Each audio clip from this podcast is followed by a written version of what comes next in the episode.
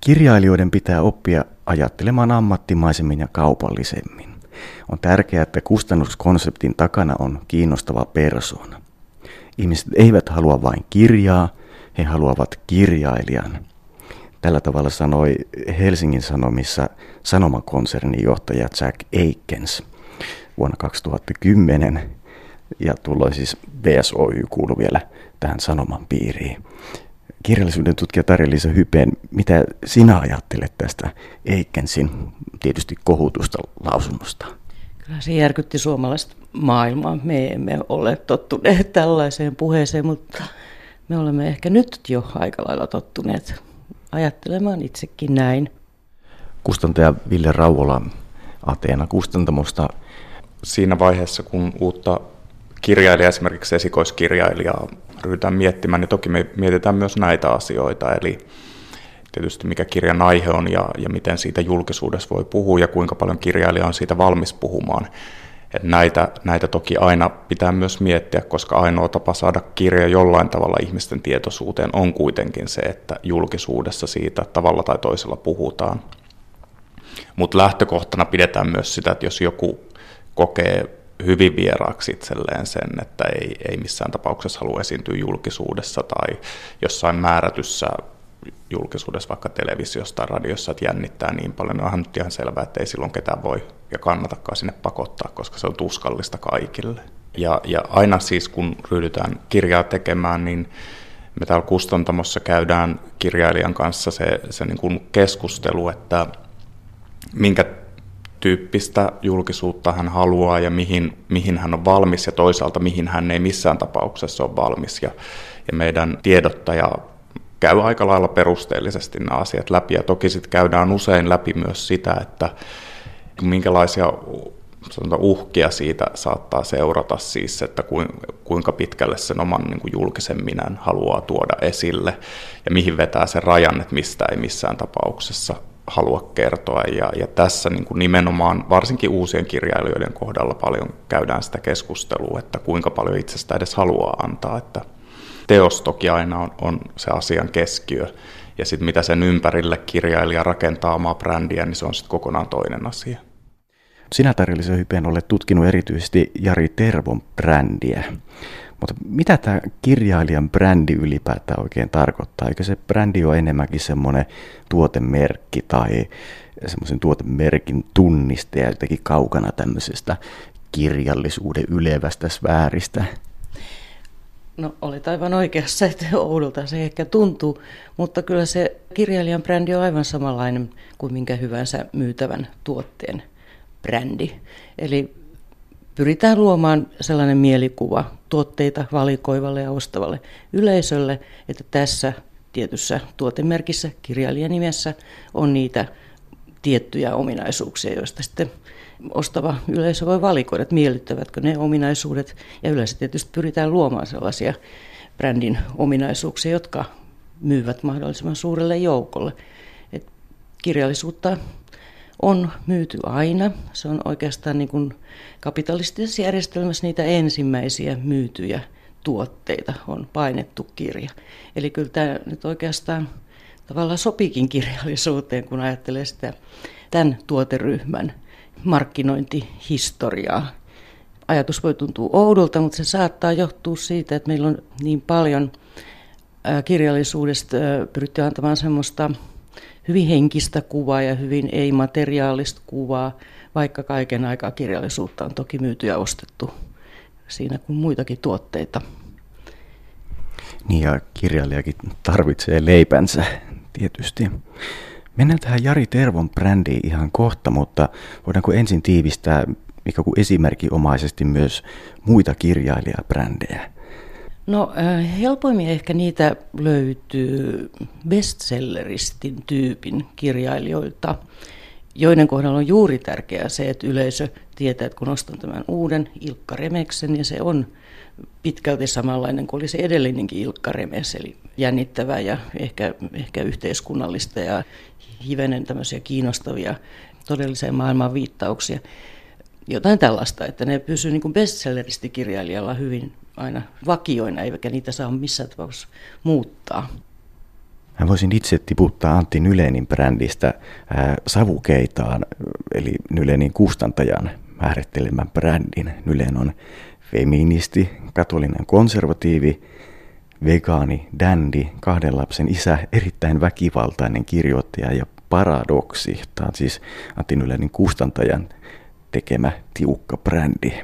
Siinä just näkyy se, että, että mihin pyritään brändäyksestä. Luotaisiin tämmöinen ristiriitoja sisältävä. Paras henkilöbrändi ainakin on semmoinen niin sanottu pyöreä, jos voi olla aivan vastakohtaisia elementtejä, mutta se silti koetaan yhdeksi kokonaisuudeksi. Hyvin on ainakin yritetty Nyleniä brändätä siis osin. Eh- ehkä Tervossakin voi olla semmoinen ristiriitainen sekoitus tämmöistä sofistikoitunutta älykköä ja sitten toisaalta tämmöistä kansanomaista, ei nyt ehkä sentään junttia, mutta kuitenkin jotain kansanomaisuutta. Tämä tulee mulle mieleen. Joo, tuo jälkimmäinen luonnehdinta sopii kauhean hyvin siihen hänen uutisvuotorooliinsa, joka siis nimenomaan on tämmöinen formaatin rooli. Ja siihen on niin aikana määritelmät annettu, että siihen kuuluu juuri tuo mainitsemassa junttimaisuus ja sitten sellainen sanavalmis nokkeluus ja tietoviisaus. Ei nyt ehkä ihan semmoinen älykkömäisyys kylläkään kuulu siihen uutisvuotorooliin, mutta tämmöinen tyyppi, joka pärjää tietokilpailuissa. Mm. Tässä on viikolla eräs merkittävä dokumentaristi käsittääkseni sanoi, että siis asiaohjelmat, niin kuin uutisvuoto, ovat suuressa vaarassa. Hyvin pitkän mutkan kautta pääsitte oikeaan vastaukseen. Niin. Uutisvuodon nostit esiin, se on tullut sieltä 90-luvun loppupuolelta asti televisiosta ja nythän Jari Tervo kyllä väistyy uutisvuodosta. Miten tämä uutisvuoto on vaikuttanut Jari Tervon brändiin? Sanoisin, että ratkaisevalla tavalla, vaikka en ole mediatutkija enkä ole keskittynyt siihen puoleen. Tuossa omassa tutkimuksessani tutkin kirjallisuuskritiikkejä ja se uutisvuoto työntyy sinne niin kuin ihan valtavalla voimalla, riippumatta minkä tyyppinen teos on kriitikolla edessään, niin hän jonkun linkin löytää aina uutisvuotoon. Joo.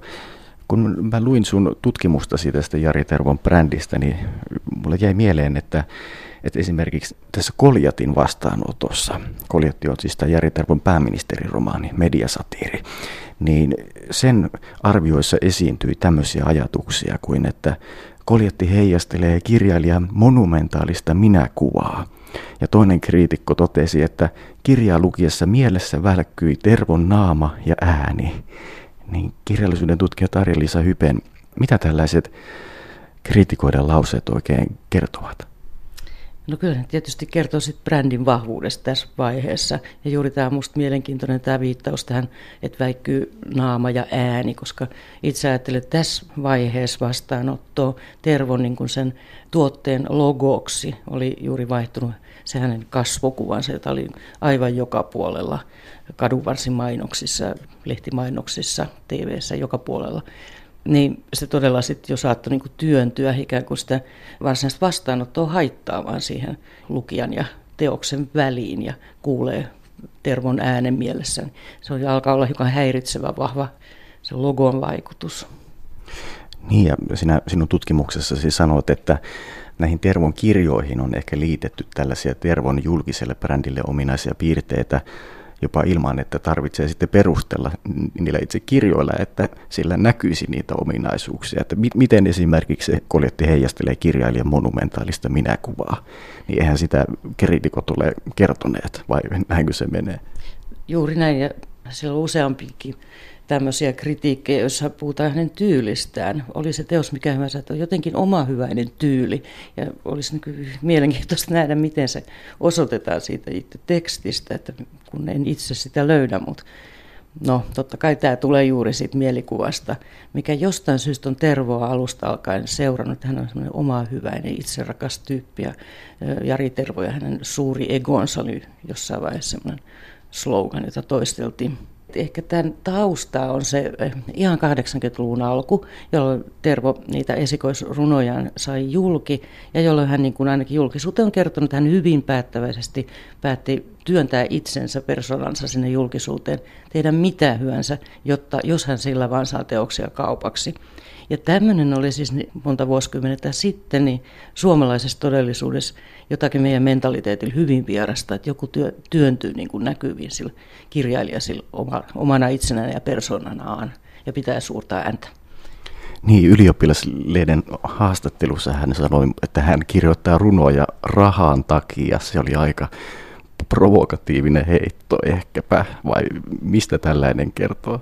Kyllä, ne alkuaikojen kaikki haastattelulausunnot, jotka aina korostivat tätä, että minä, minähän nyt rahasta tätä työtä ja puhui aina kirjojen markkinoista, ei koskaan lukijoista, niin se on kyllä tulkittava provokaatioksi ja mielestäni niin kuin semmoiseksi provokaatioksi, joka on suunnattu sitä semmoista meidän yhä vaalimaamme, tämmöistä yksilökirjailijan, kirjailijaneron romanttista myyttiä sitä vastaan. Että se, se ei toimi todellisuudessa, vaan kaikkien on ajateltava myös rahaa, mutta kyllähän hirveästi sitä alleviivasi tietysti. Ja ihmiset ottaa tosissaan monesti provokaatiot, ettei niitä jäädä niin enemmän sävyjä analysoimaan ja taustoja miettimään. E, eli mitä tarkoitat tällä romanttisella kirjailija- tai taiteilijamyytillä? No sehän on semmoinen kirjailijakäsitys, joka ilmaantui länsimaihin 1700-1800-luvun vaihteessa – markkinataloudellisista syistä, koska kustantajien oli tärkeää saada perustelluksi myös niin kuin lainsäädännöllisesti, että tämä yksilön hengen tuote, kirja on niin kuin myytävä. Artikkelihan siinä kuin joku, joku tämmöinen fyysisen työn tuote ja että sen tuottaa yksilö ja hänen, hän on voimansa siihen, henkiset voimansa ponnistanut ja se on nyt sitten ihan myytävä tavara siinä missä mikä muu hyvänsä. Ja tämän tukemiseksi luotiin koko se romanttinen kirjailijamyytti, joka edelleenkin siis on voimissaan ja josta myös niin kuin julkiskirjailijuus itse asiassa on lähtenyt. Eli tämmöisen kammiossaan olevan yksilötaiteilijan hahmo ja tämä julkiskirjailijan hahmo on lähtöisin aivan samasta ideasta sieltä 1700-1800-luvun vaihteesta. Eli niissä molemmissa niin kuin ytimenä on semmoinen yksilön voimakas korostus, mitä sitä aiemmin ei kirjallisessa instituutiossa ollut. Eli kirjailija kirjoittaa kammiossaan jumalaisen inspiraation voimassa ja suurin piirtein tällä tavalla. No, Jari Tervo siis ikään kuin hyökkäsi tällaista niin käsitystä vastaan. Ähm, uransa alkuaikoina. Sitten hän on hyökännyt sitä vastaan yhdessä parhaista romaaneistaan, eli romaanissa Minun sukuni tarina, jossa ikään kuin osa osalta näytetään sen hetkisen kirjallisuusinstituution toiminta ja näytetään, miten täysin mahdotonta siellä on ikään kuin minä yksilökirjailijana toimia – mutta toisaalta minusta on jännittävää, että Jari Tervo kyllä sit, äh, monissakin julkisissa esiintymisissään, äh, haastatteluissa, puheenvuoroissa kuitenkin haluaa antaa omasta työskentelystään aika lailla sitä perinteisen yksilökirjailijan kuvaa. Et ihan samalla tavalla hän kertoi, että hän, ja varmaan näin hän toimikin, että hän kotona yksinäisyydessä kirjoittaa aina ne muutamat liuskat joka päivä. Ja sitten hän menee julkisuuteen ja tekee sitä aivan eri asioita niitä omia harrastuksia, niin kuin uutisvuoto on hänen mukaansa aina ollut hänen yksi pikkuinen harrastuksensa vain. Että hän haluaa ehdottomasti nähdä nämä roolit niin kuin erillään tai tuoda sellaista kuvaa, että kirjailija ja tai julkisuuden henkilö on kaksi eri asiaa. Hän myöntää kyllä, että myyntiin, kirjojen myyntiin ilman muuta ollut vaikutusta, esimerkiksi uutisvuodolla juuri, mutta sitten on taas kovastikin niin kuin vähätellyt ainakin sitä vaikutusta, mikä sillä julkisuudella oli hänen teostensa kritiikkeihin. Vaikka niitä tutkiva kyllä huomaa, että se vaikutus kritiikkeihin on aika vahva ollut. Niin, olet jopa esittänyt sellaisen kainon toipeen, että josko niitä Tervon kirjoja voisivat kriitikot lukea ihan kirjoina ja unohtaa hetkeksi sen julkisen imakon vai muistanko oikein? Muistat, että näin on sanottu, mutta Jari Tervo on näin sanonut. Hän on itse toivonut kovasti, että näin tehtäisiin. No mä voin yhtyä kyllä, että olisihan se hyvä, jos, jos välillä luettaisiin ihan vaan kirjakirjana. Mutta sitten Jari Tervo on itse myös jollakin tavalla käsitellyt tätä julkisuuden kokemusta myös kirjallisuudessa. Mainitsitkin tämän Minun sukuni tarinan romaanin. Ja siinähän on tällainen hyvin Tervon kaltainen kirjailija, jonka sukunimi on T-alkuinen ja jonka etunimi ei muistaakseni koskaan selviä. Kertoja mainitsee sanovan se etunimensä, mutta se ei tule koskaan ilmi, mikä se etunimi on. Niin millä tavalla Jari Tervo on työstänyt tätä omaa julkisuuttaan tässä kirjassa? No joo, se on loistava.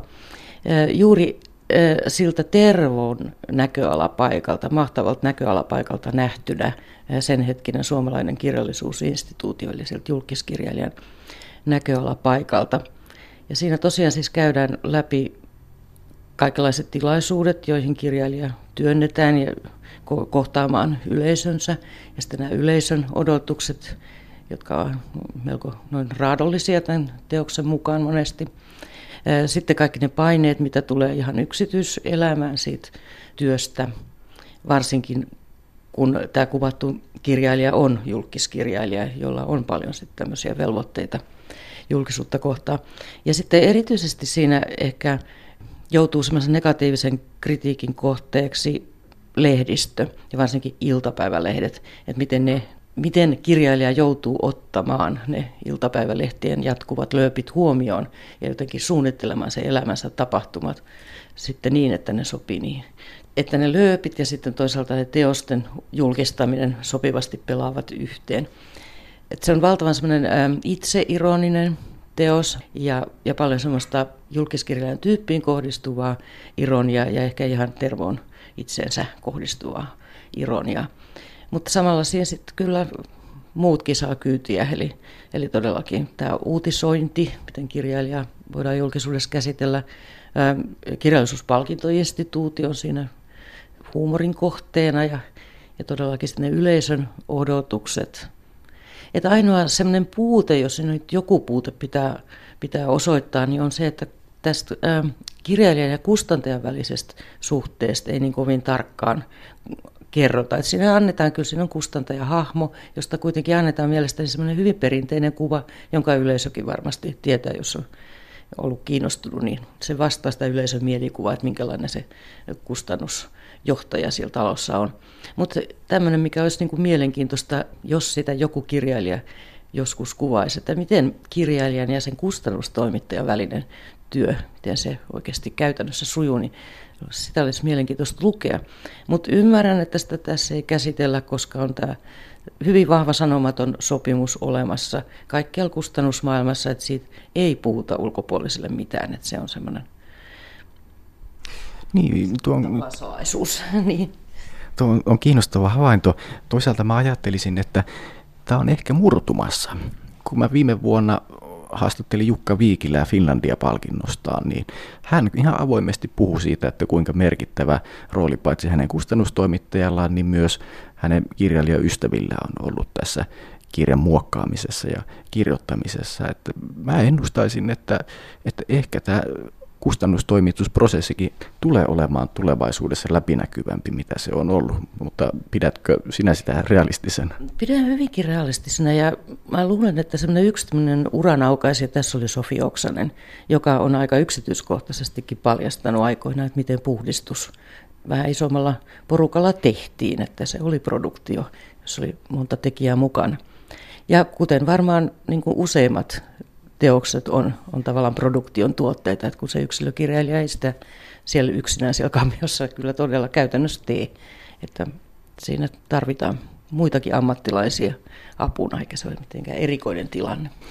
Mutta niin Tarja-Liisa Hypeen, vähän ollaankin jo sivuttu tätä Jari Tervon brändiä. Millainen se oikein on ja miten se syntyy? Nyt esitit hyvin laajan kysymyksen. Mm millainen se on? No se on tietysti rakentunut niin kuin osa osalta, mutta jos sitä, ja se on muuttunut kyllä myös, koska Jari Tervo on siitä harvinainen ammattilainen, että hän on onnistunut muuttamaan brändiä, joka vaatii aikaa ja kärsivällisyyttä ja tarkkaa laskemista.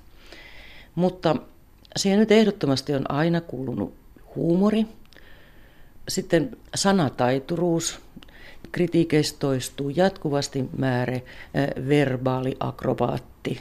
Ja oliko niin, että nämä verbaaliakrobaatti tai verbaalivirtuosi esiintyi jo siellä ihan ensimmäisen runokokoelman arviossa? Kyllä, kun ne sieltä niin kuin havaitsin olevan aivan hämmästynyt, että, että, että ne siis perustuu, vaikka ihan brändiominaisuuksia ovat, niin tuotantoon ja jopa esikoisrunoihin. Että esikoisrunot sai kaksi hyvin arvovaltaista, laajahkoa kritiikkiä, oli tavallaan niin kuin eri näkökulmista, tarkastelivat sitä ensimmäistä kokoelmaa Tuulen keinutuoli, mutta ne päätyi hyvin, hyvin niin kuin samoihin kiteytyksiin. Ja, ja yksi oli juuri, tai toinen niistä kiteytyksistä oli juuri tämä virtuoottinen kielenkäyttö, jossa molemmat niin näki, näki myöskin semmoisen tietyn vaaran, että se lähtee niin semmoiseksi vähän liian, liiankin agrobaattiseksi ja semmoiseksi kikkailuksi ehkä. Ja tämä on sitten toistunut Tervon kritiikeissä ihan vuosikymmenestä toiseen, että, että nyt oli taas liikaa sitä verbaalikikkailua siellä.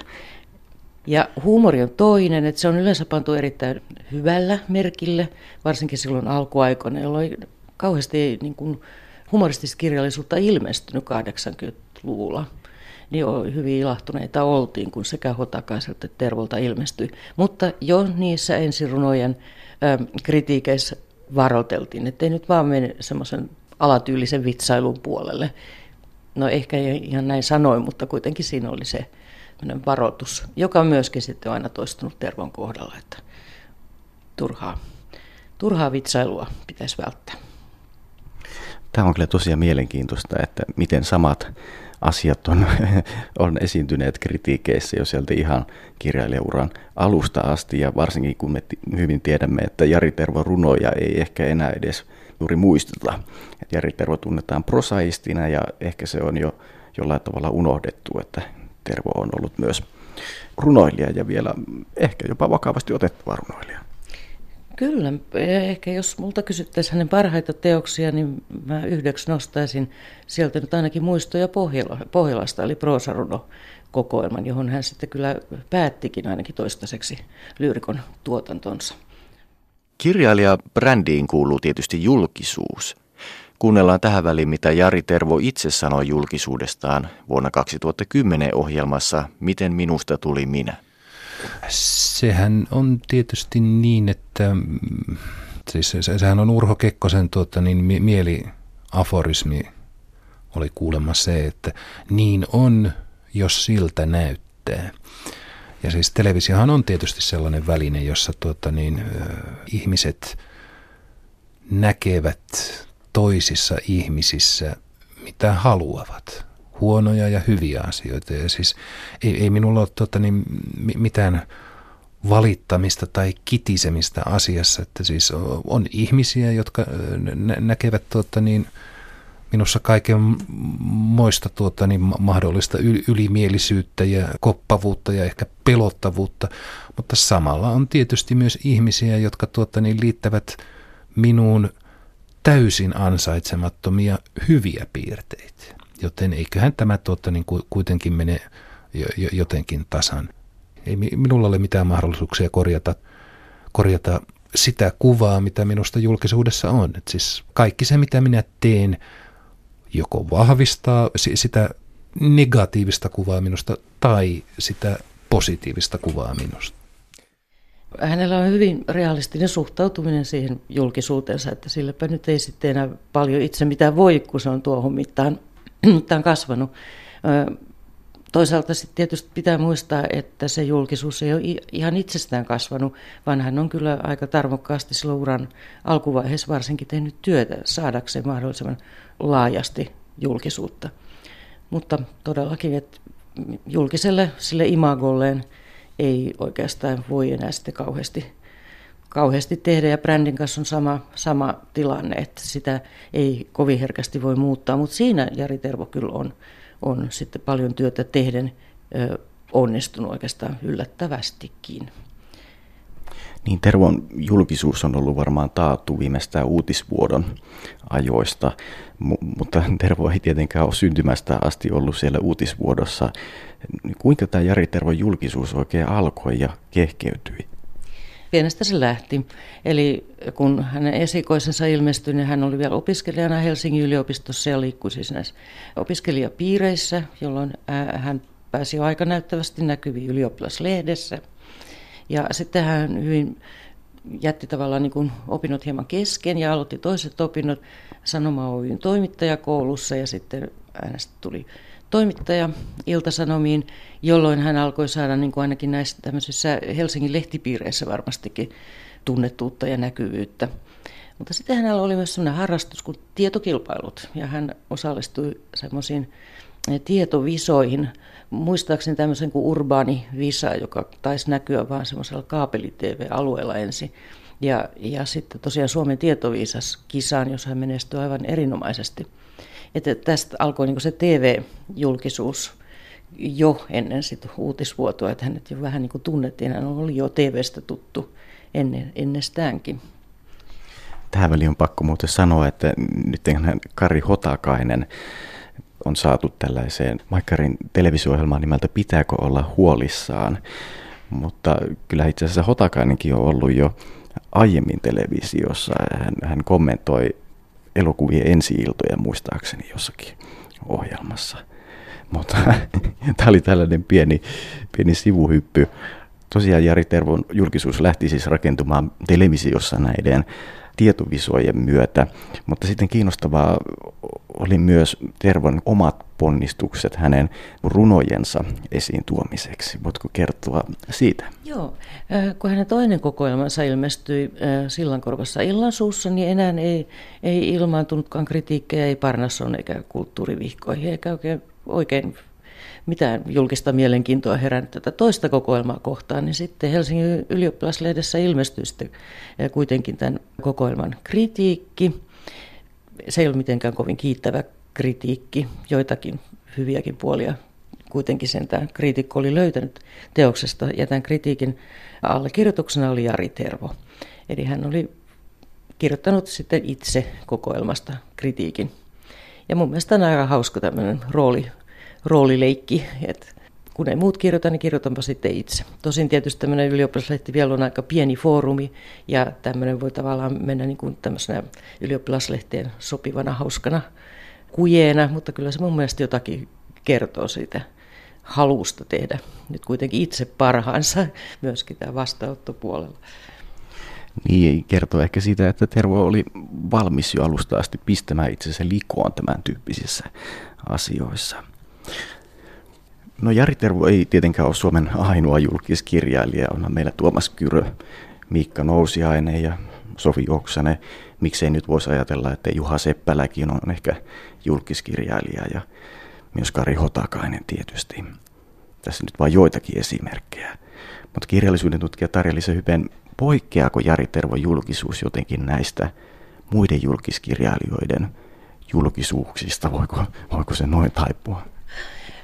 No mä en oikeastaan ole tutkinut nyt näitä nuorempia kirjailijoita ja tuossa tutkimuksen lopussa kehotankin, että, että jos vaan kiinnostusta muilla riittää, niin tutkikaa näitä nuorempia, koska mä uskon, että heidän niin kuin, tiensä on monella tavalla erilainen kuin tämän pioneeri Tervon ja ehkä niin kuin helpompi. Nyt ei sitä julkisuudessa esiintymistä enää määritellä pellenä heilumiseksi, niin kuin Tervon kohdalla tehtiin. Että se on helpompaa. Toisaalta varmaan nämä nykyjulkikset, tai ehkä sellaiset, jotka aloittelee vastaan nyt, en nyt puhu välttämättä esimerkiksi Tuomas Kyröstä ja näistä mainituista, niin he eivät ehkä kuitenkaan pysty saavuttamaan semmoista populaaria yleisjulkisuutta, jonka Tervo saavutti, koska semmoinen ehkä on maailmasta katoamassa ja on, on enemmänkin näitä tämmöisiä helpommin saavutettuja vaikuttavia, mutta sitten nopeammin katoavia tämmöisiä internetin osajulkisuuksia.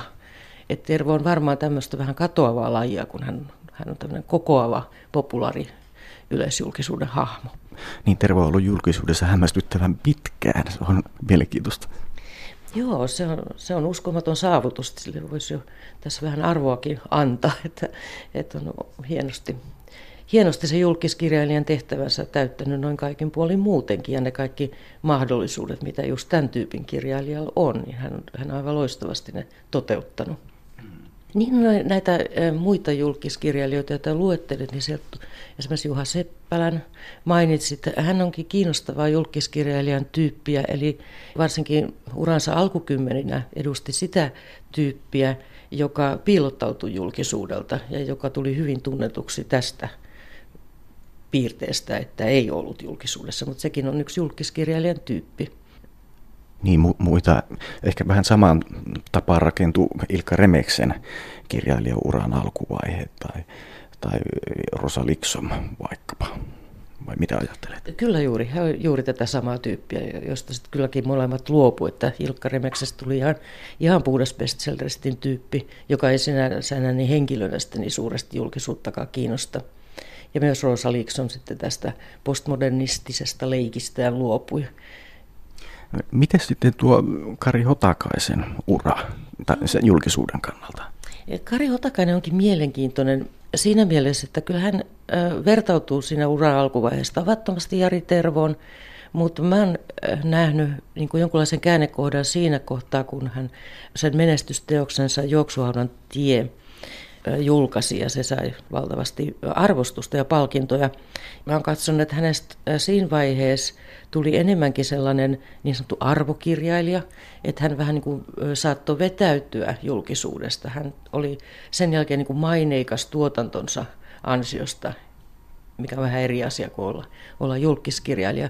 Mutta sitten hänen elämässään tapahtui näitä käänteitä, jotka vetivät hänet taas sinne julkisuuteen takaisin. Eli, eli tämä auto-onnettomuus, josta, josta uutisoitiin tietenkin, että, että sen jälkeen hän nyt sitten on taas TV-säkin esiintyy, on ikään kuin palannut siihen enemmän siihen julkiskirjailijan rooliin, mutta hän saattaisi olla esimerkki semmoisesta suomalaiskirjailijasta, joka kykenee yhdistämään nämä kaksi, tämmöisen arvostuksen ja sitten sen, sen suuren julkisuuden. Kuunnellaan tähän väliin, mitä Jari Tervo kertoo Kari Hotakaisesta. Arkisto Ote on ohjelmasta ystäväkirja. Toimittajana on Paula Jokimies. Joo, 79 osallistuin Helsingin yliopiston ylioppilaskunnan kulttuurikilpailuihin runosarjaan. Siellä Hotakainen menestyi erittäin hyvin. Hän oli toinen. Mä muistutan Hotakaista aina tästä. Kyllä nyt tulee puukkoa kylkeen. Minä olin Eka.